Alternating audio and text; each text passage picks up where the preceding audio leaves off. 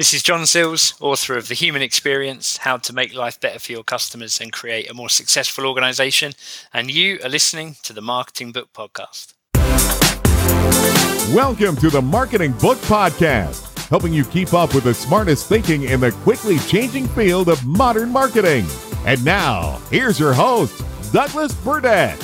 Hello, thanks for joining me on the Marketing Book Podcast, where each week I publish an interview with the author of a new marketing or sales book, and which has been named by Forbes and LinkedIn, amongst others, as one of the top marketing podcasts. Don't worry about taking notes. You can find links to everything linkable in this episode's website page at marketingbookpodcast.com.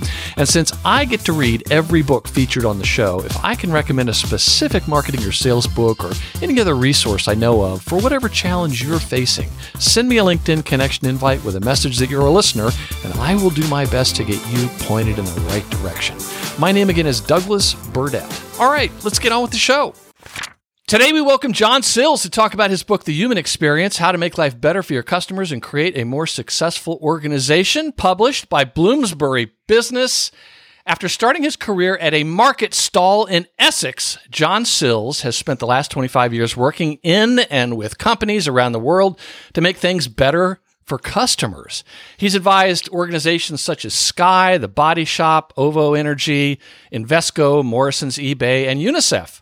Now managing partner at customer led growth company The Foundation, John also spent 12 years at HSBC, starting on the front line and finishing as head of customer innovation. HSBC is a bank. John works closely with Young Enterprise, a charity that helps young adults become the next generation of entrepreneurs and is a mentor for the School of Marketing. His writing has been featured in The Guardian, Management Today, and Work, as well as having work exhibited at the Imperial War Museum, the Foundling Museum, and as part of the Bloomsbury Festival. And interesting fact, he is an award winning model.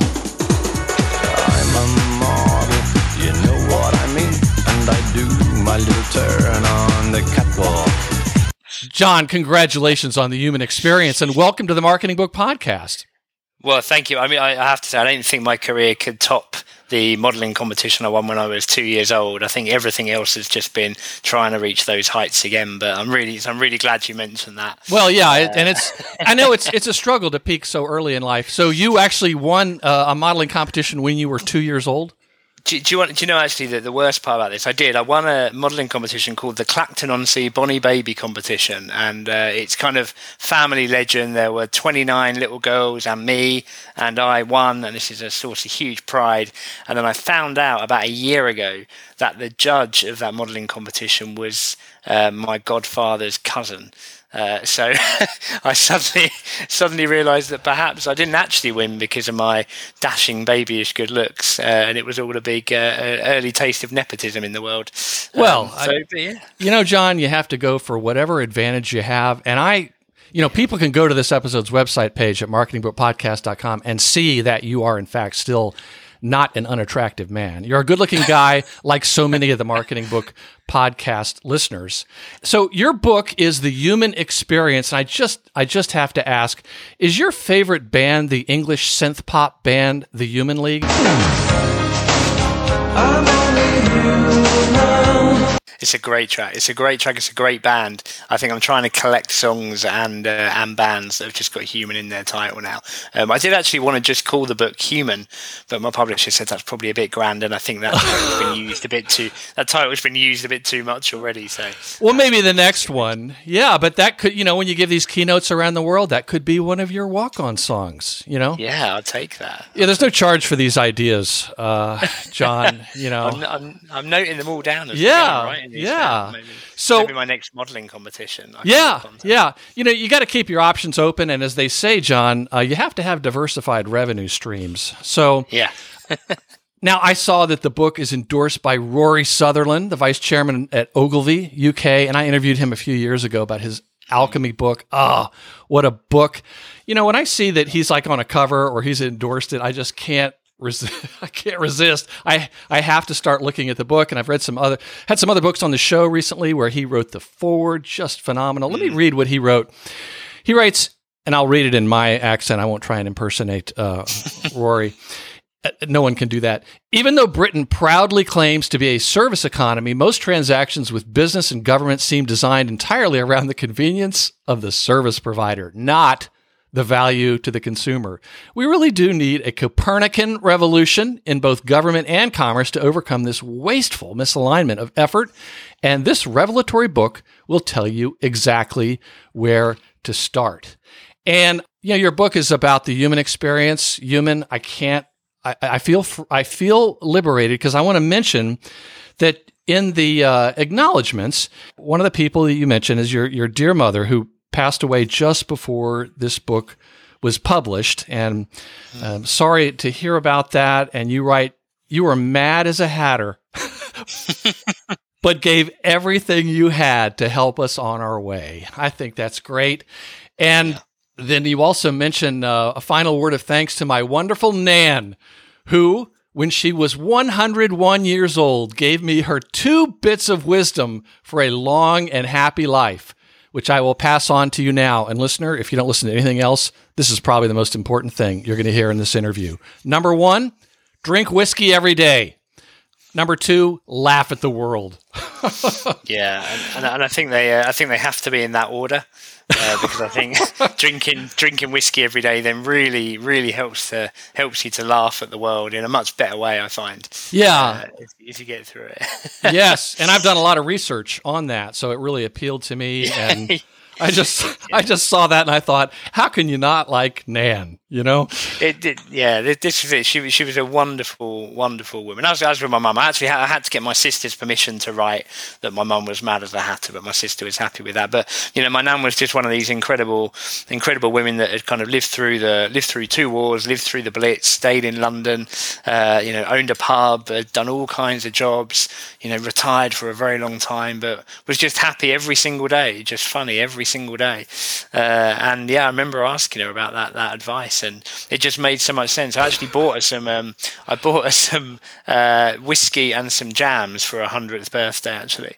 And I went round her house about six months later, and all the whiskey had gone, all, all the uh, all the jams were still there. And she said to me, she said, "Oh, John, do you want some jams?" She said, "Someone bought them for me. I can't remember who, but they're horrible. I don't want those. Uh, Yeah. take them away." Can you." can you take the jam and just bring me some more whiskey? Bring- oh man! exactly. oh gosh! How can you not? How can you not love a grandmother like that? So. Yeah, yeah. Well, God, God bless your mom and your grandmother. I want to read from uh, page 15 where you write Ultimately, the only thing that really matters is how you make people feel. Companies should be there to help make life as easy and enjoyable as possible, not to create extra worry, stress, and wasted time and energy for people who'd rather be watching Netflix, going for long walks, or even spending quality time with their families. Increasingly, this humanity seems to be pushed to one side in favor of the illusion of efficiency. Yet, in reality, investing time and effort in creating a human customer experience will in turn lead to a more efficient organization. Not just happier customers who will instinctively buy and recommend more, or a stronger brand that will be more attractive to potential customers, but a reduction in costs through fewer calls, fewer surveys, fewer errors, fewer complaints, and the vastly reduced attrition of employees. Therefore, in this book, I'll argue that restoring humanity to customer experience, balancing the human and the functional experience is better for both customers and business. And as someone who's read the book, you do that extremely well. Now, I want to jump to a page just beforehand and talk about The Wizard of Oz. Just because I'm presuming that I could be kinda human if I only had a heart. So you write about how the Tin Man, that's who that was, Yeah. a well mannered, well functioning chap who could, with some regular oiling, make his way along the yellow brick road. While the Tin Man was able to get to where he wanted to go, he was miserable. He didn't have the one thing that would have made him, and I'd imagine his venturing companions, truly happy a heart. Many companies and customer experiences nowadays have something of that Tin Man feel about them. Explain. Yeah, I, I, think that's that's right. I mean, there's two two things with this, and and the, the last thing I'll share is how actually that ended up being quite controversial. But yeah, this I mean, this started for me about four or five years ago, and I was on holiday in the UK and I was with my wife and my son and we were on a day out on one of these kind of beautiful old steam trains. And you'll probably know the kind I mean like big deep leather seats that you could fall back into and a nice big oak panelled table you could spread your food out on and sort of an Orient uh, Express vibe. Yeah exactly. You know someone coming down and handing out uh, you know nice food for you to eat on your table with a knife and fork. Um, and my son said to me um, Daddy, is this what it's like when you get the train into London every day for work?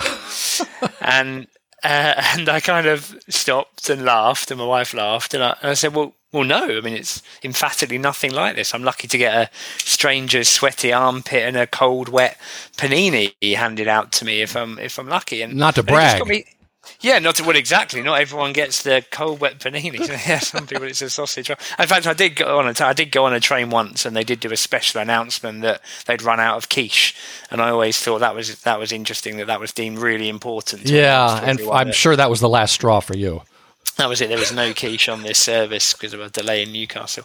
Um, but yeah, and, and and I it got me it got me thinking really about you know we've had all this incredible technology in the past twenty years uh, to help improve customer experience, and um, you know, but the sign of progress, the sign of real progress, is to make things more efficient uh, and better in a way that keeps the level of quality at least the same, if not improving it. Uh, and more and more, when you look around organizations and you look around customer relationships, it feels like all of this new technology has come in and there's been great strides in some elements of customer experience. But actually, uh, I'm not sure things have got better. In fact, I think things have got worse. In fact, I know things have got worse because the data shows it. The, the satisfaction data in the UK hasn't budged. There's a fantastic thing in the US called the National Rage Survey. Uh, in 1972, was a White House study actually, uh, and 36% of people had a problem uh, with a company that year. By 2016, that was up to 66%. By uh, 2022, it's gone up to, I think, 72 or 73% now. Uh, so there's a clear decline in the relationships that, that, customers are having, even though we've had all of this new technology. And yeah, so I think that is that, you know, organizations are focusing on this functional experience, but we've lost this emotional connection, this human connection that's left organizations full of humans that aren't allowed to act in a human way. The reason it ended up being slightly controversial is because I said this is just like the Tin Man. You know, he had everything he needed. He could walk along the road. He was he was functionally fine, but he didn't have a heart. And then my wife pointed out, oh yeah, but at the end it, turns out that he doesn't need a heart. Uh, it turns out he's got everything he already needs, uh, which kind of ruined the analogy just slightly. But then I kind of argued it back around that said, well, I think organisations have got everything they need because they've got humans in them that can act in a human way. They don't actually need anything extra. They just need to let the human they've humans they've got be the human selves that they are. So that's where that's where the link to uh, to the Tin Man came in, uh, and uh, and I think it still stands up despite the, uh, the, the criticism from my partner. The tinsmith forgot to give me a heart. so, the book is very neatly organized into uh, three myths, seven behaviors, and five enablers. And uh, of course, whenever I hear the word enabler, it makes me think of all my many alcoholic friends and uh, family members. I'm not an alcoholic. I just need a room dedicated to booze. but I digress. So let's talk about the myths in your book. And in answer to the listener's unasked question, I know these people pretty well. One of the myths is not about the moon landing because that's just too obvious a myth. Let's talk about the first one though. These are real. These are real myths. Uh, very, very important. The myth of customer loyalty. We're going to hurt some feelings here. You realize that, John? but what, why is that a myth? Explain. Yeah, so this is probably the one since the book came out. So it came out in the UK in February and in, in the US in April and in, in uh, Australia in May. Since the book came out in the UK in February, this is the one I've probably had the most feedback on, shall we say. Um, I mean, that makes it sound like hundreds of emails. I mean, it's about three emails and one was from my sister. But um, but I think the, you know, what, what we see at the moment is organizations and leaders in organizations talk about customer loyalty. You know, they talk about customers being loyal to them and how can they build customer loyalty. And I just don't believe that customer loyalty even exists as a as a principle. I think what you're really talking about is usefulness. So I used to yes. have a taxi company. I used to use a taxi company where I lived, and they were fine, good cars, low prices. You could pre-book, but you couldn't uh, you couldn't uh, pay by card. You know, you didn't know where the car was. And then Uber turned up and all of a sudden I could pay by card and I knew where the car was. So I started using Uber. But then about a year later, my local taxi company bought out their own app. And now I had a local taxi company that had good prices that I could pre book, that I could use my card on, and that I knew where the car was. So I just stopped using Uber again. And that's not about loyalty. It's about, you know, you just have to stay more useful to your customers than your nearest competitors and alternatives. Now, when we where you do see loyalty is with people, friends, family, communities, for example. Sure. Um, you know, and that's where you might see if a, if a, a sports team's in trouble, for example, you might see people in the community out with buckets collecting money or raising money to build a roof on a church, for example. You don't see that with some of the companies we've seen disappear from our high street recently. Now, the reason this matters because some people would argue that this is semantics that I'm talking about usefulness and that customer loyalty is used as a shorthand internally for to describe this usefulness. But the problem is words really matter. And if leaders in organizations believe that customers are loyal, then they stop trying to impress them. Uh, they focus on onboarding, they focus on acquisition, they focus on winning customers and marketing and bringing those customers in, and that's really, really crucial. But then they stop trying. They stop trying to keep the relationship. It's like you know having great first dates with your partner. You know, being the perfect partner all the way up until you get married, and then as soon as you get married, uh, you know you let yourself gain weight and you stop going out on dates and everything else that happens in the relationship with us. That's exactly exactly what we see in organizations. And that's why I think it's important to challenge the concept of loyalty uh, in the way that it's currently used.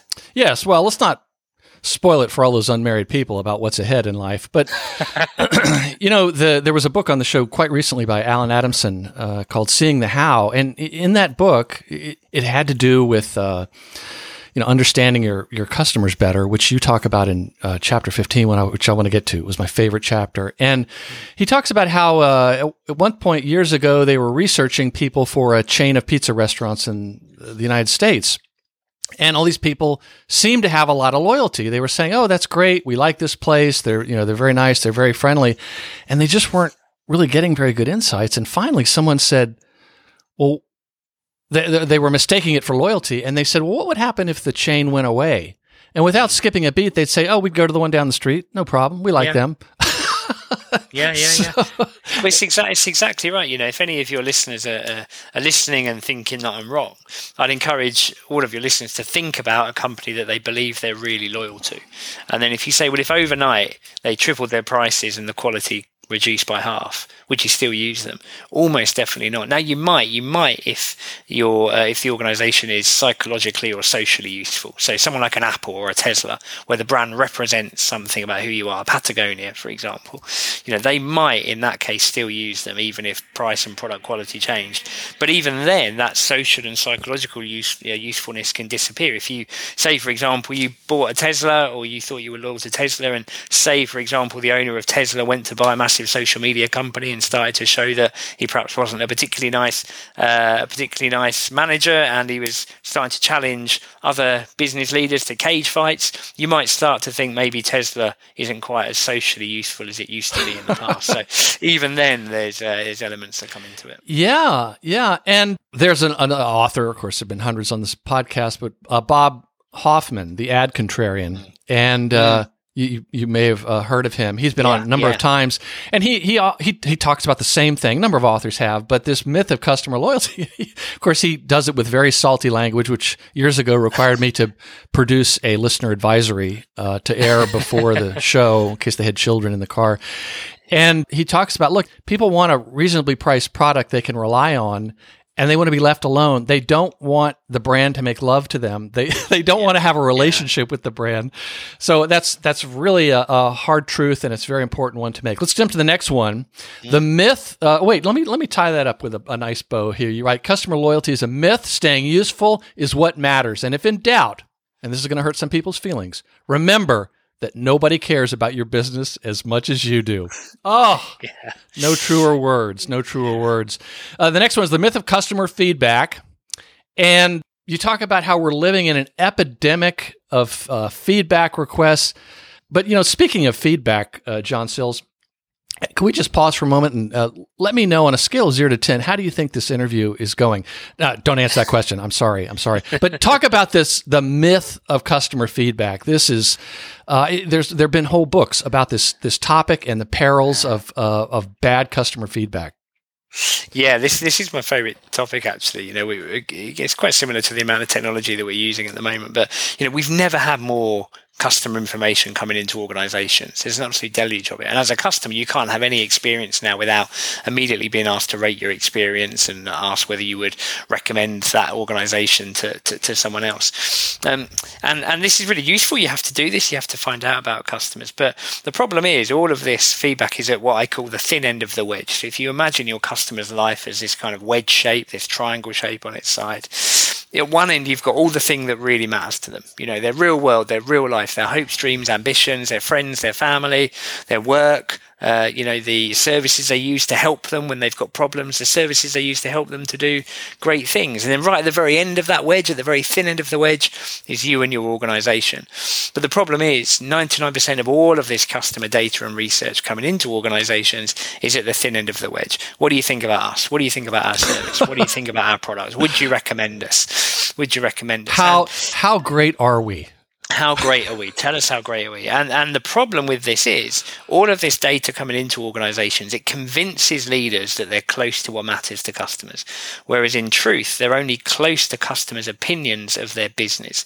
And that's a very subtle but very significant difference. The best organizations, we call them customer pioneers, organizations that really trailblaze on behalf of their customers, they get up to the thick end of the wedge. They understand what really matters, what's really going on to customers in their lives, and how they can be most useful to them in their lives, not just this inside out spiral of what do you think about us. So it's not good for organizations because it tricks them into thinking they're close to what matters to customers and they're not. And it's really bad for customers because of Daniel Kahneman's peak-end rule, the last bit of the experience is the thing that one of the things you remember the most. Mm-hmm. And at the moment, the last bit of all of our experience is being chased and hassled uh, to uh, to give feedback when organizations could just look at the data they've already got and see how happy I am. Uh, related to this uh, thin part of the wedge, you quote this uh, Unilever executive who said, People are only consumers for a few hours of the day.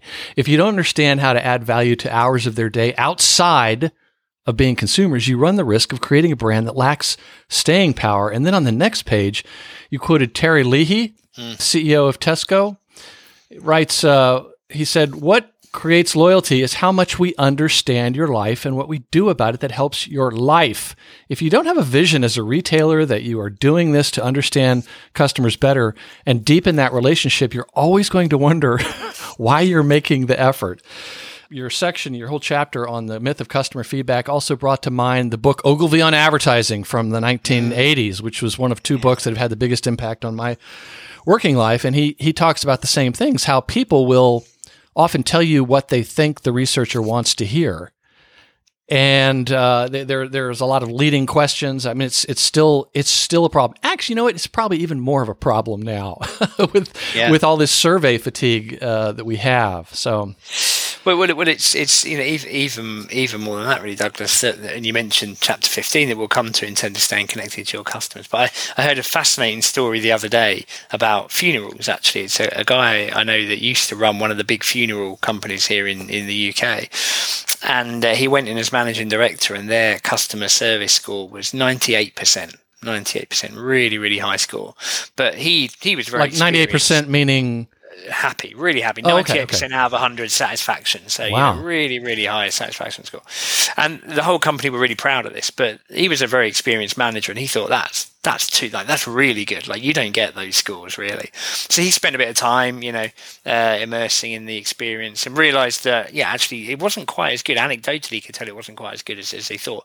Anyway, he put it to the back of his mind and then a few months later, he was doing some other research where they got together a group of customers that had been arranging funerals maybe six months before, and um, and he kept hearing the same phrase over and over again, which was, "Oh, if I'd known, I would have done it differently," or "I wish I'd known that at the time." And so he got those people to fill in, redo the survey that they did six months previously. And the score went down to 62%.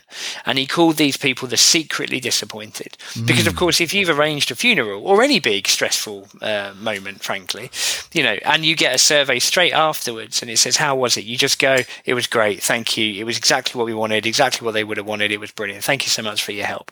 Then you spend a bit of time reflecting because in the lead up to something like a funeral, your brain is kind of uh, full. You don't have a lot of cognitive space. Afterwards, you're just grateful it's over 10 out of 10 done. In the six months afterwards, you start reflecting and going, oh, do you know, if I'd really thought about it, I could have done it like that. Or that could have been a bit more interesting. Or, or you hear other things. Or I didn't realize we could have driven past the sports ground on the way. He would have loved that. Or I didn't realize we could have had doves, etc., etc. And so he ended up completely redoing the way they did their, uh, their their kind of funeral planning with customers to make it far easier for them to make choices. He worked with the team on empathetic listening to really pick up on these small things that might make a difference. That the person wasn't in the mental frame at the time, the mental state at the time to be able to to really kind of take on and do something about. And he, he introduced this six month survey as a permanent thing, which over time went from sixty two percent to eighty percent. But yeah, this this principle of the disappointed, I think, is just an example of how surveys are good to an extent, but people don't know how they behave. People don't know how they behave. So you have to observe people if you really want to understand what matters to people. It's not that they'll lie to you, they just will tell you what they think is true, even if it's not true. Yeah, and I also wonder if uh, they do that to get their time back. You know, I'll go on an airline flight, and sometimes I, a couple years ago, I responded to one of these surveys, and it went on and on. Of course, that was the last one I did, but I just thought, come on, Yeah. what, what do you? it- only to add to that, I, I don't really think they would have done anything differently. So that's a very that sounds like a very smart uh, business person. Uh, that that insight they had about the uh, the customer uh, feedback. So really well done. So if you look at any kind of uh, research study about you know what's keeping marketers up at night, what's the biggest challenge, very often you'll see at the top of the list uh, proving ROI. Yeah. So let's get to that third myth. In case there's still any listeners, because you obviously we're we're just upsetting people left and right here. Talk about the myth of ROI. I mean, come on, speak truth. Yeah, I, I, I- can't believe you don't think criticizing loyalty, telling people surveys about and talking about funerals isn't podcast gold dust. I mean, I would have thought people would be. Uh, uh, uh, lovely, Well, if there yeah. are any listeners still listening, please uh, reach out to us and uh, let us know, and we'll we'll send you a car, a new car. No, I'm kidding. specific Venn diagram. Yeah, R- ROI I think is really interesting. So I often Yeah. get asked, you know, in my in my job, I get asked, you know, prove the return on investment in a customer experience. You know, why should we make things better for customers? And there's all sorts of arguments. Why some some of that is just social and ethical. You know, you want to have a good impact on people's lives, but more than anything, you know, people often look at it the wrong way. They look at it in terms of how can we show that improving customer experience is going to make us money, whereas in fact, bad customer experience is just really expensive to provide. Company called uh, Vanguard Consultancy many years ago came up with the the principle of failure demand. Demands that are put onto your service as a result of you failing to do something uh, the correct way the first time around. And for an example, we worked with an energy company recently. Thirty percent of all the calls that were coming into their contact center uh, were repeat phone calls because the customers weren't happy with how the call had been dealt with the first time. And you start to see this everywhere. You know, you start to see, uh, you know, delivery slots. You start to see, you know, unexpectedly high call volumes. Uh, you know, you start to see email overload. All of these problems that come into organisations to deal with just because the experience hasn't been good enough. First of all, so the best business case for improving your customers' experience and your customer experience as an organisation is that it will make you a more efficient, lower cost organization to run. And that's really the argument in the book. Oh, so true. And I'm sorry, I host this podcast where I interview authors, so I'm going to mention a couple other books. But there was another one that was on recently called the uh, Effortless Organization by Bill Price, and he had worked at Amazon for many years. And in the book, amongst uh, many brilliant things he talks about, is something similar to this, where he says, you know, rather than responding to these problems right off the bat, first ask why are they calling in. there, may, there may be a problem, and then and throughout the book, he, he he he mentioned about certain companies where they were reducing the size of their call center because they were able to engineer their customer experience such that it became more uh, frictionless. Yeah, So I think I exactly it's exactly that. We did a project with a company recently on empathy, uh, and it was the wrong question to ask because you don't need to train people how to be more empathetic. You just need to give people the opportunity to be more empathetic. And it was dealing with mortgages and home buying, and and you could see straight away the people in the contact center when the when the call connects.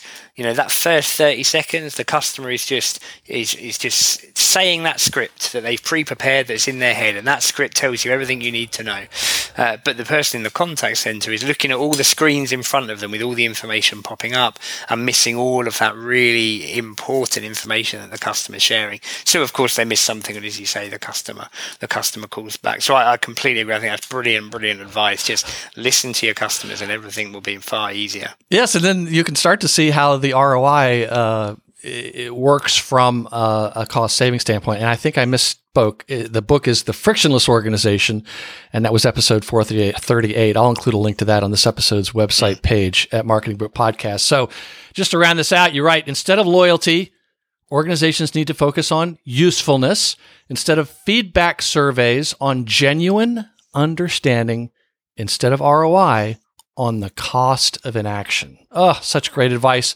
Now, the book has uh, recurring mentions from uh, the following eight very successful organizations. I'll just mention them AO.com, Bendigo Bank, Chiltern Railways, Citymapper, NHS Blood and Transplant, Octopus Energy, Riverford, and Workday. So if uh, John mentions them, uh, those are the ones that were very interestingly threaded through the book. I, I don't recall seeing that where you say, look, these are the books, the uh, companies I'm going to talk about, and then you mention them several times after you explained who they were in a very short chapter. So I appreciate the way you, the way you did that. So let's talk about some of these uh, behaviors. And there are seven. And let me just state what the behaviors are because we may not get to all of them. But uh, John Sills, I noticed that they are also in alphabetical order. And when you're the host of the Marketing Book Podcast, you notice really trivial things. So you know, don't don't think you got past this, reader. So they are accessible, consistent, flexible, proactive, respectful, responsible, and straightforward. Now, every one of those seven words could probably mean something different to everybody uh, listening. So let me just uh, jump in and maybe ask you a question or two about each one.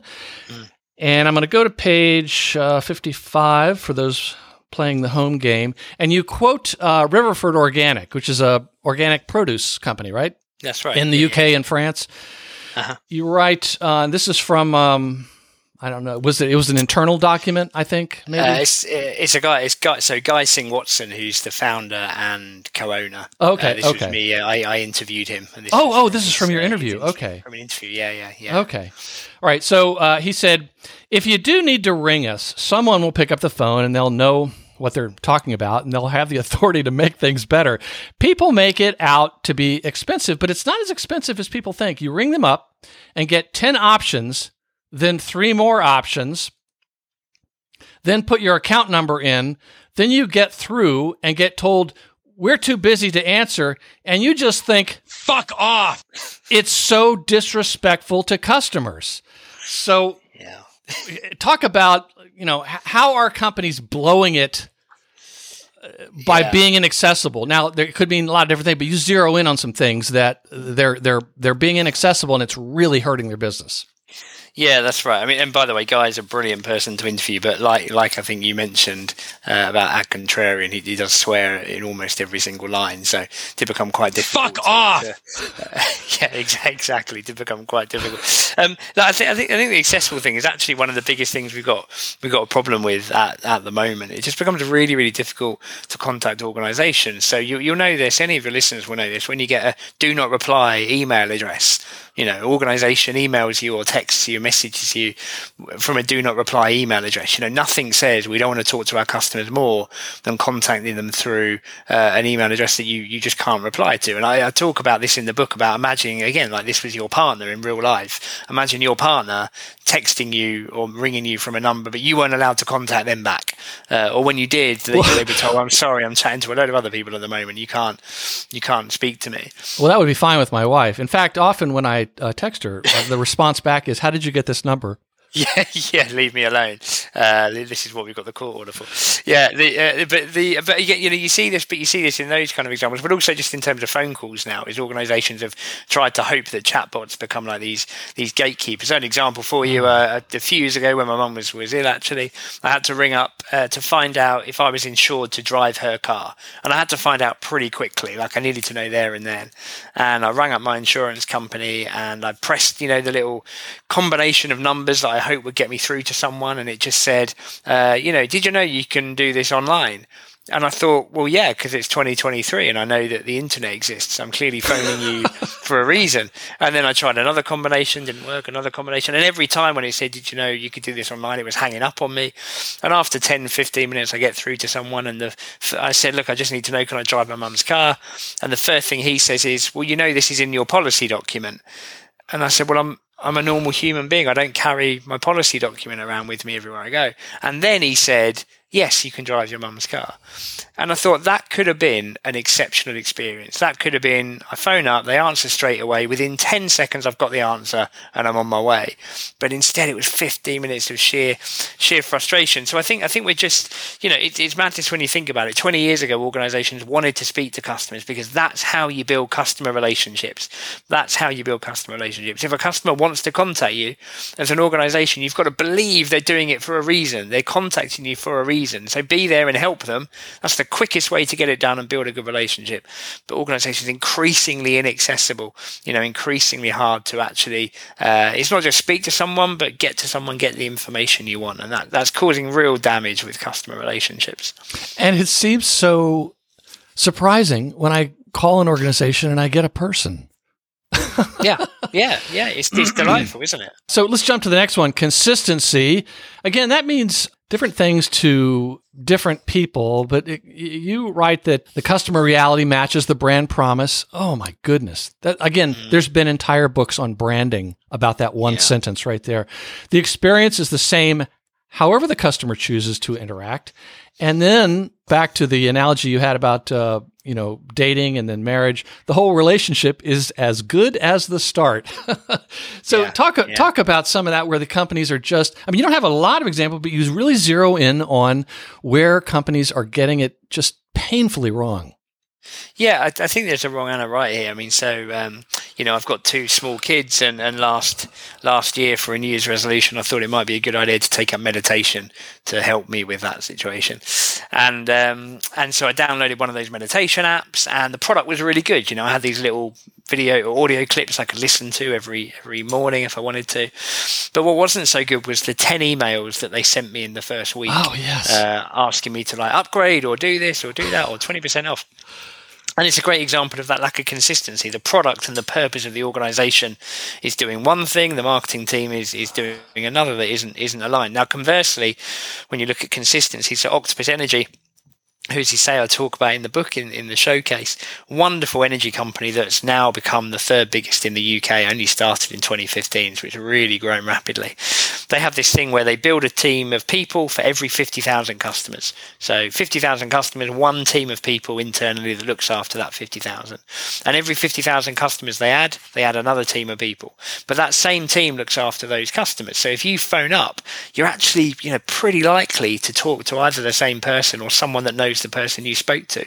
And what it means is even in a big company, they're creating this small company feel of like being known in that group, people knowing who you are, you speaking to the same person. And it means that they're really consistent in their service that they're that they're providing. It's probably the biggest problem we see at the moment is is the experience falling between those gaps uh, um, rather than it being consistent across. And ultimately, consistency builds certainty, and certainty is what makes customers happy. Yes. Oh, that's interesting. And and so that team probably owns a lot of the problems. I would think they have a lot of sway. So when they have a customer problem, they're able to go back to the, you know, the operations folks yeah. or whatever and say, look, uh, we, we need to address this issue. Not everything is going perfectly. As you talk about in the book, you say that there's this flaw where uh, a lot of things uh, will work if everything goes perfectly, but they rarely do.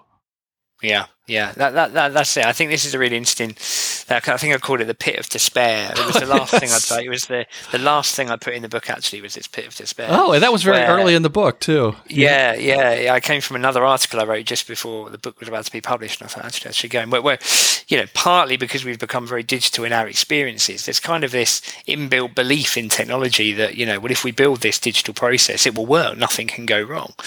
Um, whereas in the past, I think you know when things were less digital, there was a, a an understanding of human fallibility and understanding that errors occur. So you need to be really good at putting them right when things go wrong.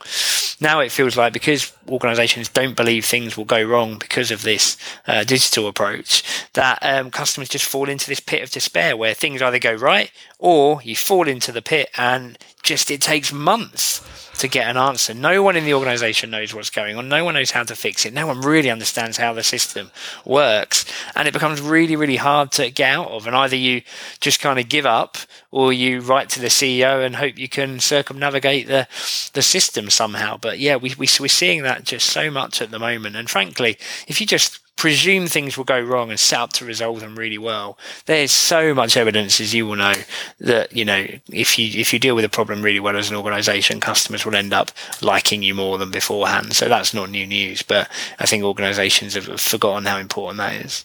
This uh, it's on page 15. It's such a great, it's a very simple drawing. It would be a great thing to put on the whiteboard, like right now, if you folks are at work, and just say, where are we? And, and what are we doing? Oh, it's, it's great. It would get you, get, just thinking about this uh, would go well. But I think it's important to realize that a lot of these things are set up in, you know, PowerPoint slides. Uh, as if everything's going to go perfectly. So Yeah. let's jump to flexible. And I'm sorry, but the next section brings to mind this uh, scene. that I'm going to play the audio of from the 1970 film Five Easy Pieces, starring Jack Nicholson. And what's happening is he's at a diner with these three traveling companions, and they're they're trying to order breakfast. I'd like a uh, plain omelet, uh, no potatoes, tomatoes instead, a cup of coffee, and wheat toast. No substitutions. What do you mean, you don't have any tomatoes? Only what's on the menu. You can have a number two, a plain omelet. It comes with cottage fries and rolls. Yeah, I know what it comes with, but it's not what I want. Well, I'll come back when you make up your mind. Wait a minute, I have made up my mind. I'd like a plain omelet, no potatoes on the plate, a cup of coffee, and a side order of wheat toast. I'm sorry we don't have any side orders of toast. I'll give you a English muffin or a coffee roll. What do you mean you don't make side orders of toast? You make sandwiches, don't you? Would you like to talk to the manager? Hey, Mac. Shut up. You've got bread and a toaster of some kind? I don't make the rules. Okay, I'll make it as easy for you as I can. I'd like an omelet, plain, and a chicken salad sandwich on wheat toast. No mayonnaise, no butter, no lettuce, and a cup of coffee. A number two, chicken salad sand. Hold the butter, the lettuce, the mayonnaise, and a cup of coffee. Anything else? Yeah, now all you have to do is hold the chicken, bring me the toast, give me a check for the chicken salad sandwich, and you haven't broken any rules. You want me to hold the chicken, huh? I want you to hold it between your knees. You see that sign, sir? Yes, you all have to leave. I'm not taking any more of your smartness and sarcasm. You see this sign? I feel, I feel like I have that experience all the time. I don't uh, throw everything off the table onto the floor, but talk about Yeah. being flexible. What is uh, what is hindering that, and what are what are companies doing to be able to make intelligent audibles, as they say in uh, in the in the American football world, where an employee is empowered to actually solve the problem for the customer. Yeah, yeah, I love that clip actually. It brings back uh, uh, an experience from quite a few years ago. I was on a weekend away with some friends, and someone was trying to order a poached egg, and uh, they didn't have poached egg on the menu. They had every other type of egg, and I remember my my friend saying, "Can you get the chef out here?" And the chef comes out and he said, "You know, have you got a pan? Yeah. Have you got water? Yeah. Have you got an egg? Yeah. Well, I'll have a poached egg." And, it, this kind of and I never realised at the time maybe he was doing a parody of that, but uh, exactly that situation. But yeah, like I think I think when it comes to being flexible, I think that's a brilliant example. It's about standing in front of the rules. You know, organisations now of uh, or people in organisations, I think just don't feel they've got the permission to be human. They don't feel they've got the permission to just make the common sense decision. It's quite incredible because these are people that you know a couple of hours before before they turned up to work would would do that. You know, I talk in the in the book about a few different examples. There's a story of a yellow chair I bought that I won't go into now because it will take up half the podcast. But yeah, was, you know, incredible struggle. But one one of the examples I do, I almost thought you were making that story up, and we won't go into it. But I I really thought you were. It's yeah, no, no. It's every single word of it is absolutely true. So that's a nice teaser for people to, to get the book. But it's the most remarkable experience I've, I've ever had. The one, the, one of the other ones in the book that I mentioned that I like is about the the, the pizza place we went to. Oh, Jamie Douglas, yeah. Jamie Douglas, yeah, went to went to a pizza place and he had a a voucher. He tried to use a two for one voucher, but the guy said, "Look, you can only use the voucher if you've booked the table over the phone and you've just walked in." And he refused to budge on this. So my friend went out of the restaurant phoned the restaurant, looked at the guy through the window while he was speaking to him, booked a table for then, uh, walked straight back in, sat down at his table, and was allowed to use the voucher. And and it's just you know these examples of just uh, you know a whole lack of common sense, and, and increasingly we're seeing this. Whereas organisations that do this really well, and some of the ones that I talk I talk about, just have this this flexibility around them. You know, I talk a lot about Honest Burgers, the restaurant over the road from where we are in in King's Cross in London, and I've got a slightly odd uh, order. I like the vegan burger, the plant burger because it's quite light. But I also really love bacon, so I ask for the vegan burger with real bacon on top. Uh, You're just a walking contradiction, aren't you? It, well, yeah, this is it. And I just think, well, I like it because it's lighter, but I love the bacon. And uh, and they they love it. They love it. They start calling it my special and the usual, and they get other people to try it, and they're like, yeah, why not? You just want a lighter burger, but you like bacon, and go for it. Uh, it's so important. It doesn't even have to be that that extreme though. A lot of this is just that kind of computer says no, lack of common sense, and it's all things that the person giving that service knows if they were an outside observer that it's a ridiculous situation, but somehow it still happens. Can you explain the concept of structured flexibility?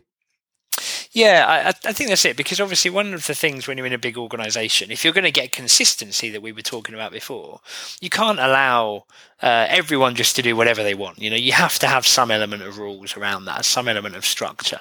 And what I've always found well work, that's worked well through my career is structure and flexibility, where essentially you have a, a framework, it's like freedom within a framework. You know, you have a framework within which things need to happen, but people are free to do it in the way that they want to do it within that. So one of my examples, uh, I used to run a, a sales team. And you know we, we needed a sales team to uh, you know open the account and for the customer we needed to get the customer signed up for internet banking as it was at the time. We needed to get the customer to go and meet a financial advisor. We had five or six things that we wanted to happen with the customer when they first joined us. And if you're, we, we were being far too structured about it, and we were saying all of this happen has to happen within the first appointment, and it just wasn't happening because, of course, people don't work like that. Some people have ten minutes, half an hour. Some people and they know what they want. They know what they want. Yeah, you know, uh, you know. and so what we then said to our, our sales team was okay within the first 30 days of this customer being with us you have to have done all of those things or talk to the customer about all of those things. But it's up to you if you do it across one appointment two three appointments over the phone in person email however you want to do it we don't mind. That's up to you. But the structure within which you're in is you've got 30 days and these are the things we need you to be talking about. But how you do it is completely up to you. And it transformed it. It transformed the sales team, and uh, both satisfaction and sales went through the roof as a result. That's great. Yeah, it seems like it's just understanding what the customer is trying to accomplish. You talk about the start point and where they want to go, and it's a different journey and a different tempo uh, mm. for every uh, person. So let's uh, jump to proactive, and that's on. Uh, I want to go to page ninety-seven. John Sills what are the eight seemingly inoffensive, overly polite words that annoy you more than any other in customer experience? Yeah. Is there anything else I can help with? now, now, what's wrong with that, John? Yeah. There's absolutely nothing wrong with that. Uh, Except the original thing, if the original problem I've had has been resolved. Uh, and that's the that's the thing. It's these kind of, like you say, inoffensive, overly polite words that are absolutely fine. But more often than not, uh, two things have happened. Either I haven't been helped uh, the first time, or the person hasn't really thought about the outcome. Uh, and what we find in organisations is, again, going back to this failure demand, they're very quick to try and get you off the phone if you're speaking to maybe the phone, or if on a on a chatbot, for example, on a web chat because they're targeted on average wait time. They're targeted on getting you off the phone as quickly as possible. And what that means is you might only have the specific question you've asked answered. If you're lucky, you get that answered. But you don't have the knowledge that the person on the other end of the phone has. So the question you might be asking might not even be the right question.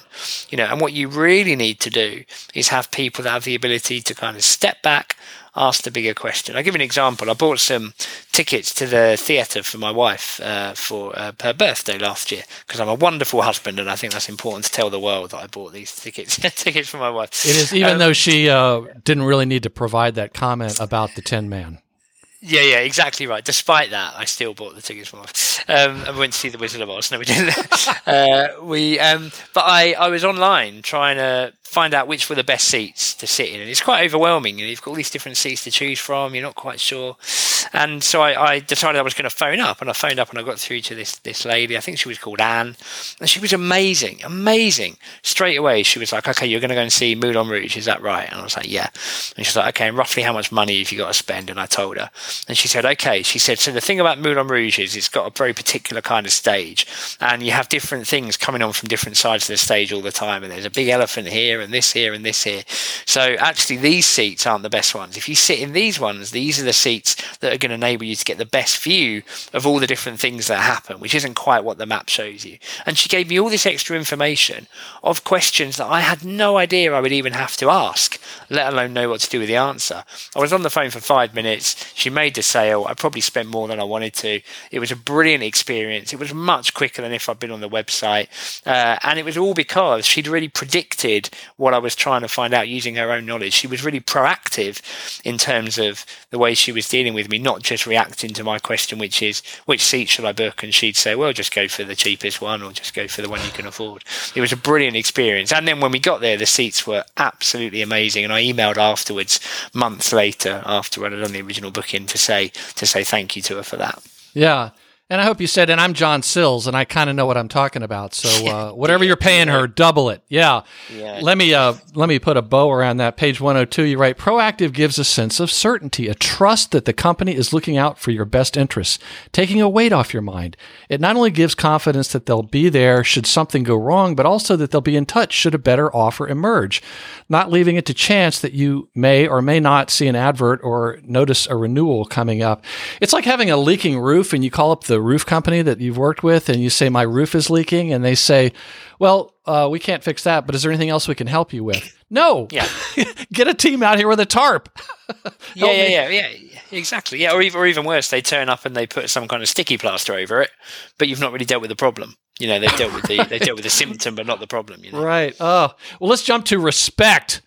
Uh, you write, uh, respect and humility are crucial human traits that seem to have gone missing in the past decade. More broadly in public discourse and more specifically in customer experience. Explain what you mean by being respectful and, Yeah, and how organizations have kind of gone off the rails with this. I, you know, this is kind of a hard book to read because, like, I'm. It makes me a more difficult customer, right? It raises unrealistic expectations for any kind of purchase I'm trying to make. But also, every one of these things you talk about, I, I've experienced. Yeah, I, you know, and, and uh, I'm kind of glad in a way because I suppose I deliberately wanted to write the book with stories that would make people nod along, smile a little bit, but maybe get a bit angry about as well. You know, I tend to end up being kind of a bit cathartic for people to either read it or to angrily email me and tell me I've had this terrible experience, and you're the person I'm gonna, I'm gonna tell about it. I, I think yeah, the respect thing's so interesting. I, you know, I phrased it to someone the other day as we've kind of gone from the customer's always right to the customer's probably wrong and they're probably trying to put a fast one on us. You know, Oh. this kind of relationship has really has really deteriorated. This this lack of respect, and there's there's a number of ways of of seeing that. It could be. Um, uh, that, that, you know, not a lack of understanding or time taken to understand how you might be receiving information or how you might be feeling. I, I, you know, in the book, I talk about a feedback survey I got. I had to take my mum to accident and emergency a couple of years ago in, in the uh, in the hospital where she was, um, and you know, an hour after we left, I got a text message uh, saying, you know, thank you for your recent visit to accident and emergency. Uh, you know, would you recommend this to your friends and family if they needed similar treatment? Give us a score out of ten. Um, so my my strongest recommendation to any of your listeners, if they need emergency medical assistance, is to get to their nearest doctor or the nearest hospital, uh, not go to the one I was with in my mum just because I happened to say it was it's good. So not, there's a lack of respect there for thinking about how you might emotionally be feeling at that moment. Yeah, it's um, not a real considered purchase anyway. It's not really. And now, now you, in fairness, you know, if they text, if they sent a message and said, "How was it? Were you satisfied?" and if they'd sent that message a few days later, that that's more acceptable because that's okay. I kind of don't mind if they want to know. Look, that would be great. Yeah, that would be much different. But mm-hmm. to send it an hour afterwards, when you're probably still, you know, for whatever reason you've gone into accident emergency, your emotions are probably still high. Yeah. And to ask if you'd recommend it just just doesn't make much sense. So, so there's things like that. Well, but, John, but what, let me interject. I think they do it in that particular timing because that's mm. just about when the drugs are kicking in. yeah, yeah. So you're feeling wonderful. What it's like they're secretly disappointed at the funerals. You're like, yeah, great. I'm just happy to be to be home. But the um, I think the respect we see the good companies do it's, it's partly about time as well, respecting people's time. You know, I think yes. organisations have lost a bit of that respect, and that might come through filling in surveys or being on hold, for example. Um, your call Energy, is important to us. your call is very important to us, but we've got unexpectedly high call volumes for three years now. Um, but but Octopus Energy again do this brilliantly. You know, there's a couple of things they do. If you, I don't know if it's the same in the US, but if you have to submit a meter reading, you know, if you have to phone up your energy company and tell them how much energy you've used on the little clock you've got outside the house, uh, that's a really boring job that no one wants to do. Um, but if you do that with Octopus, you get to spin this little digital wheel of fortune and you might win some money. But they do this other thing, which is if you're on hold, uh, if you phone up and you have to be on hold to them, the music that plays will be a song that was number one when you were 14 years of age. Mm-hmm. Because they know that uh, holding on the phone is a waste of your time and they want to show that they understand that by at least trying to personalize it, by at least trying to make it a song you might recognize and you might enjoy, because that's about the age that you first get into music, rather than just having you know a advert playing or just some kind of you know really badly audio uh, music playing as well. It came from a brilliant thing they have called Friday Night Dinner, where they all jump on a call and they spun up this idea on this one call, and it ended up being live within two weeks. It's a brilliant story of innovation. But more than anything, it just shows respect for the fact people are using their time, and, and if they do have to be on hold, you've got to try and make it as palatable as possible. And it makes me wonder if they're that disrespectful of their customers, how are they treating their employees? Probably worse. yeah, and, and there's a, a, huge correlation between happy colleagues and happy customers. Yes, you know, uh, funnily enough, on on the actual writing of the book, uh, you know, obviously all of these the companies, the eight companies you mentioned in the showcase, are all companies that give brilliant customer experience. And so I reached out to all of them and said, look, can I speak to the CEOs or CMOs about the book? All of these companies said yes because uh, you know, and I thought that was really interesting that they were all really open to it. There were some other companies that I tried to get in touch with that I thought also gave good experiences, but not quite as good as these. And I thought, well, maybe I'll interview some of those. And interestingly, uh, only one of those came back and said yes. And I thought that's quite interesting, actually, that culturally they weren't up for talking about it and their customer experience wasn't as good. The companies where the CEOs were really happy to be open and transparent about what they do are also the companies that give the best experience. And I thought that's an interesting correlation. Oh, that's very interesting. And there was a book that was just on uh, by Tiffany Bova from Salesforce called The Experience Mindset. And they've done a lot of research. It just came out.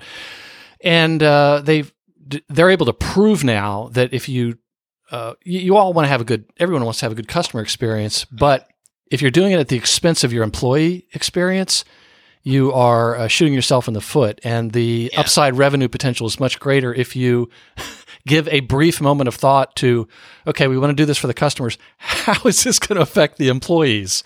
Yeah, yeah really, absolutely. really interesting. So, yeah, very true. So, the next section is responsible. And dang it, John Sills, this one really got my blood boiling. This is the one that seriously, this really got me. This is the one that t- typically gets me more upset, and I am so tired of organizations not owning up to their mistakes. I mean, the mistakes are going to happen. Just say, "Hey, hey, you know, it was a mistake." That at this point, I would be willing to accept the following excuse from any organization when they've screwed up, and it's a clip from one of the greatest movies in film history, which is not The Wizard of Oz. It's Animal House. You fucked up. You trusted us. I would be happy with that answer. You know, at least it would be honest, you know? Yeah. And I think there's some some points for that. You talk about being responsible means taking ownership of the experience and problems, helping achieve the customer's desired outcome and caring for your customers' well-being. How are some companies able to thread that needle? Yeah, I th- you know, I think I think actually this is probably the area where I think we see the biggest problem at the moment. Ah, Uh, so it's not just me. No, no, no. I, th- I think this kind of lack of ownership and this lack of responsibility is really threading its way actually right through society, frankly. And I think that's coming through into customer experience. It goes back to this point of, you know, is the customer always right or is the customer probably wrong? And, and we just want them to, to kind of get on with it. Um, you know, I saw a great example the other day. One of the big water companies here in the in the UK, someone sent a tweet to them saying, "I've just spotted a leak on this road in this town. I thought I'd let you know." Uh, and uh, the the company replied back and said, um, "Thank you. Uh, you can go on our website to check if we already know about this, uh, and if not, you can then uh, log it uh, so that an engineer will come and visit." And that was like the official reply. Uh, which was basically just putting all this effort back onto back onto the customer. And You that know, was helpful feedback somebody was providing to the water company. Yeah, they didn't It's have to do it. They- Yeah. yeah, they should have just gone. Great, thanks. We'll take that on. We'll look into it. We'll see if we can do it. So this this lack of responsibility we see quite a lot at, at, at the moment. There's a company called AO.com, and in the UK they do uh, white goods. Um, uh, retailer, so you know, selling uh, fridges, washing machines, etc., and delivering them. Wonderful organisation, huge empowerment and freedom within the team, uh, and they only have two rules as part of their customer experience strategy, uh, which is uh, treat everyone in the way you'd want your grandma to be treated, uh, and make decisions that would make your mum proud. Ah, yes. And that's it. That's it. And I love that. And I particularly love the second one because John Roberts, the CEO, he gives great empowerment, like I say, to his team.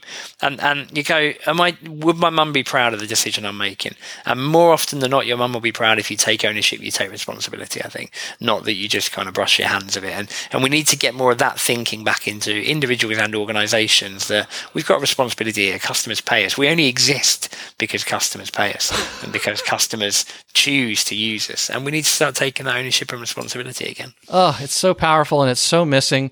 Let's jump to uh, straightforward in our remaining time here. Page 130. You write the most human companies are those that are the most straightforward to deal with. And uh, being straightforward to deal with is perhaps the most important behavior of all those that could deliver a human customer experience. And of course, there's big implications for all the marketing people creating content and sales, but talk about the power of being straightforward. yeah, I, you know, language is so important here. So important. You know, there's one there's one element of straightforward, which is, you know, are you just a straightforward organization generally? You know, in that you you just kind of see things as they are and talk in a common sense way. But the language element is so important here, particularly if you're in a regulated environment. It's so easy to write communications and speak in jargon. Yes, Uh, and to let the legal team basically write it. What it, what it, do you know what it's that? It's letting the legal team write it, but but it's actually you just become used to it. Organizations, people in organizations see the world from the inside out. You know, I used to work in banking for twelve years, and I was probably the most customer facing person of of the people I work with in head office. But even I end up just talking in jargon because you're surrounded by it every day. You start to speak in. I mean, as you said, I worked for HSBC, so the company itself is an acronym. Uh, before you even get into the meetings where you're using, you know, various kind of jargons, like APRs and various savings language and mortgage language and everything else, and you forget it's called the curse of knowledge in behavioral sciences. You know, mm-hmm. as I'm sure you'll know, you forget what it's like not to know. You forget what it's like to be that person buying their first house. You forget what it's like to be that person who's never taken insurance before, who's maybe even never been on a holiday before, who just doesn't know anything. And how you explain that and how you talk about that is what makes it accessible to people, is what makes it straightforward to deal with. But it's so, so hard to do, you know. And I gave a couple of examples. City Citymapper do this brilliantly with the language they use. Mm-hmm. Uh, you know, it's really little things like, you know, rather than saying loading, they say thinking when their page is going. Little things yeah. like that, tiny things that humanize it. There's a, a, a real estate agency here in uh, in London, and we used to have signs up that say for sale or sold if your house is on the market or not. And they changed it to buy me and I'm taken. Uh, just to really, really humanize it, you know, really humanize the yeah. language. And it just raises a smile. And actually, yeah, okay, I kind of get that. So, you know, it doesn't have to be jokey things, it can be serious things. But if you really relentlessly look at the language you're using, and that is both the spoken word and the written word, and you start by looking at how you talk about things internally, you know, don't talk about acquisition because no one wants to be acquired. Don't talk about retention because I don't want to be retained. Think about the language. Don't talk about loyalty. Talk about usefulness. Think about the language that you're using internally because that's the language that will end up coming out externally. It's like on a website page when you on a landing page where you fill out the form and there's a call to action. One of the worst words you can put in that call to action is submit. yeah. Nobody yeah, yeah, wants yeah. to submit, you know? Yeah, exactly. Yeah, exactly right. Exactly right. The other day I had to fill in a, I was on a train and I wanted to use the Wi Fi and I had to fill in a big long Wi Fi form. And the first thing it asked me was my gender. And I thought, does it? Do you really need to know my gender to be able to access the train Wi-Fi? Like, why is that? Are, why is that? Are there a, a, couple different systems for? Uh... Yeah, yeah, exactly. Like, what's? I don't. I just don't understand what could possibly what relevance that could have. But no, but that had a star next to it, so I had to answer before I was able to. Uh, you know, and it goes back. It's accessible as well. Going back to the start, I had to answer this question before I could get the Wi-Fi. Yeah, um, and in the book you talk about how sometimes you have to fill out forms, and sometimes they'll ask you for your title title. And you put uh, like the honorable or like you're an elected official and it reminded me of my my the college i went to. Occasionally they'll have an, alumni function over the years and for some reason they have like every possible title you know like uh, mm. general uh, uh, governor uh, mr doctor mrs and they have one his excellency and i always pick that. Yeah definitely. I would be exactly the same. I don't know what it means but i you know, I always want to see if it shows up on a name tag. So yeah, yeah, that's exactly the same. The only time I got in trouble with that, I think I can't remember. I think I mentioned this in the book was when I used to, I, I used counselor. That's right. Uh, that's right. Yeah. So well, you got a response, right? That's it. I got a response because I was complaining about a problem with the council, and I got a very rapid response, saying, "I'm really sorry, councillor, for the problems you've had." And then I, I kind of felt partly guilty and partly like, well, that's probably helped me get a response actually. But yeah, I, I'm I'm a big fan of, of doing that and highlighting the ridiculousness of it all. Explain what showing the plumbing is. I love this because it brought to mind how many times where I'm given an excuse and it, I don't care. Yeah, this is a, there's a real balance in organisations between showing transparency of how you work and then just making customers go through hoops that are completely irrelevant to them. I mean, I, you know, I've always thought bank accounts are a, gr- a great example of this. Mm-hmm. You know, 14, 16 digit card numbers on your credit card and bank account numbers, and this is all just internal stuff that banks need to know to move the money into the right place. Like, you know, we should by now have a system where I don't need to know the numbers of my bank account at all I can just have, you know, my, my, my spending account and my savings account. And I can just call them John's spending account and John's savings account. And in the background, they can work out how all that money moves around and all these different numbers that have to go. But, you know, you just don't need to see all this plumbing. You don't need to see mm-hmm. all the different departments that are involved, all the different people that, that you need to, that you need to speak to.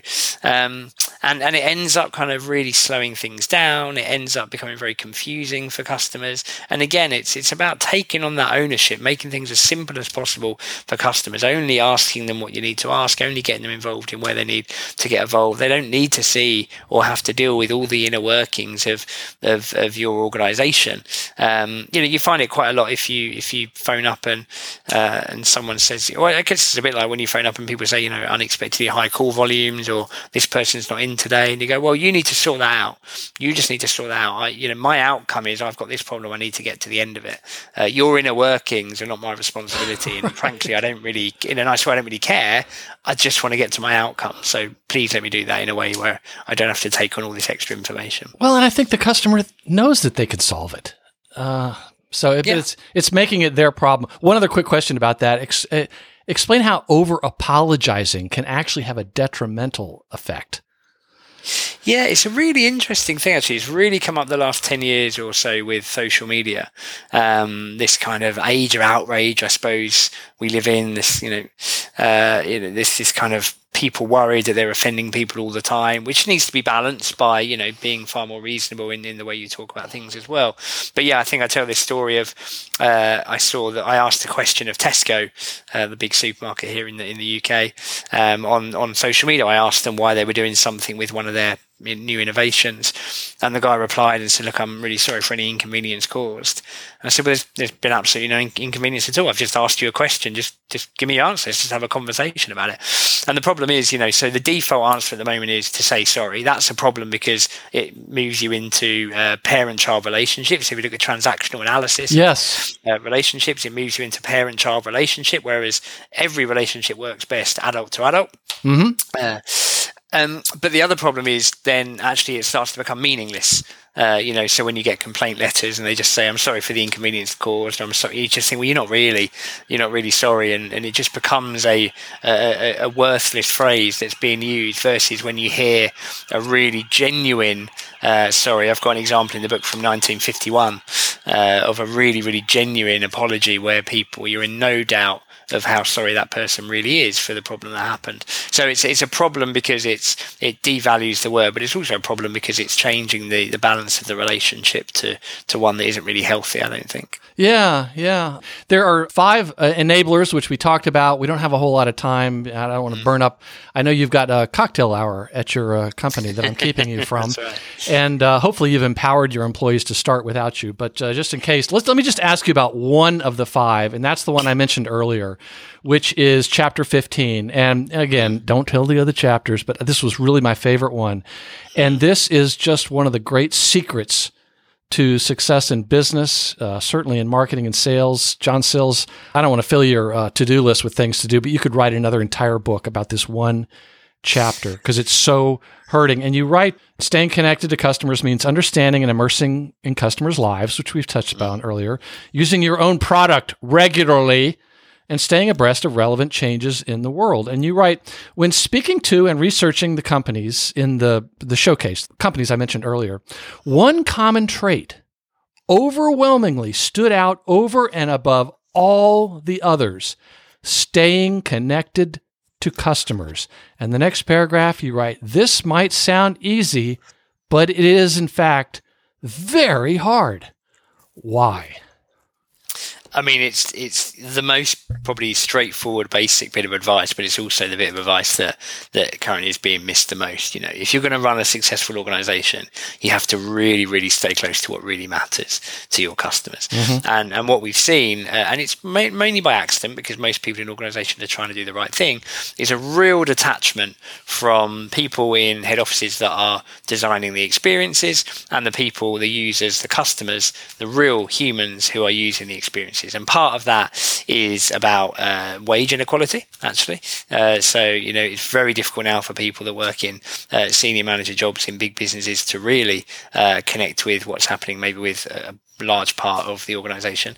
And partly it's just around a lack of actual contact because so much experience now is digital and so many of these surveys uh, and the results come back on PowerPoints and PDFs. What you tend to find is uh, leaders would rather, if they see something they don't like, they'd rather question the methodology Yes. than, ex- than uh, accept the inconvenient truth. You know, they'd, they'd rather go, is that the right sample size? Did we speak to the right people? Maybe we asked them at the wrong time and we should have asked them at the weekend.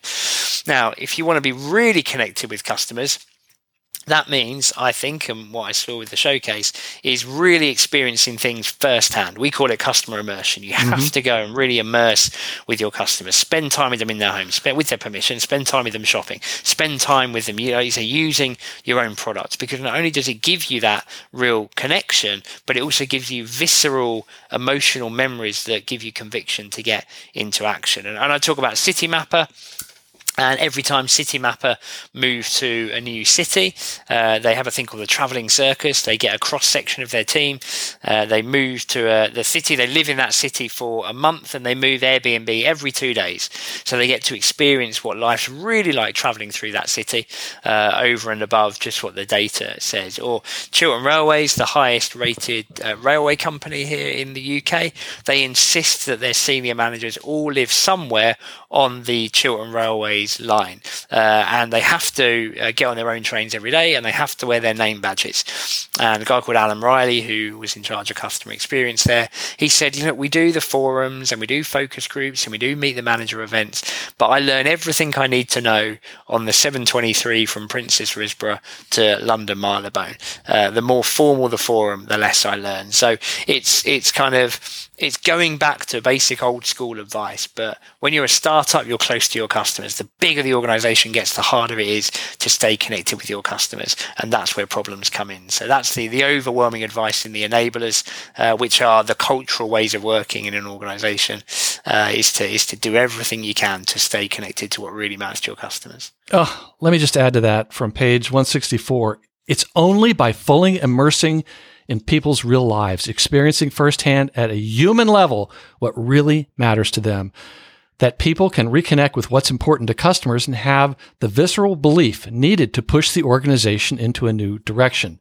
That means speaking to them, observing them, spending time with them, serving them, and actually being them. And then I'm sorry. It's just my favorite chapter. I apologize. I, plead, I plead guilty. but page 169. When I ask business leaders if they're close to their customers, they always say yes. When I ask when the last time was they spoke to a customer, they usually say they can't remember. When I ask why they don't do it more often, the response is nearly always, I'd love to, but I just don't have time. But if you're running a business that relies on having customers, what on earth are you doing that's more important than speaking to them? Can you dig it? Can you dig it? Can you dig it? John Sills, if readers took only one thing away from the book, what would you hope it would be? Uh, it would be very simply, if in doubt, be human if in doubt, be human. Behave in a human way, act in a human way, do what you think the right thing is. If you were just acting like a normal human that we all are, and you probably won't go far wrong. So, yeah, the one thing for me would be if in doubt, be human. But, John, that's hard. it, is, it is hard. Being a human is hard, actually. Yes. That's why you've got to take my nan's advice and drink more whiskey. Yes! I already know what I'm doing as soon as this uh, interview is over. well, let's give the listeners something to do today, just to get them thinking about some of the ideas we've talked about. Put a, maybe put an idea from uh, the book into action. Get them maybe putting pencil to paper. Just go do something. Yeah, I, I would think the one, the one thing would be what we've just been talking about actually around connection. I think really think about what you can do in the next two, three, four weeks to go and spend some time with real people. Oh. So can you can you go and work in the contact center for a day? Can you go and do some call listening? Can you just go and mystery shop your own stores or your own uh, product or your competitors' products? Can you just pick up the phone and ring a few of your customers? Can you go and visit a customer? Can you go to a store and just speak to a few people that are there or whatever your business is? Uh, you know, find a few ways and through some of those examples you, you, you just shared, Douglas, find a few ways just to spend some real time with real people. Crucially, without talking about your product or your service. Don't just ask them what they think about you and your product. Just go and find out about them and ask some questions, and you'll be amazed by what you hear back. Yes, talk about them, and for the love of all things holy, stop talking about yourself and your products, even for just a moment. Oh, great advice. That is such valuable advice. I can't tell you how many books I've read where they talk about how just doing that gives them such such a competitive advantage. And as I often say to the listeners, you don't have to do this perfectly. Just do it a little bit, and you're really yeah. going to stand out. Just to give you a little bit of uh, encouragement and inspiration. So, John, uh, looking back, uh, what books have most inspired your working career? It's such an interesting question. Okay, it's really, really made me think. I think there's probably three books that were pinpoint in three quite different ways that, that have done that. The first is a book called The Inner Game of Tennis by a guy called Timothy Gordon. Oh, I just heard about that. Yeah, which um, really quite quite old book now.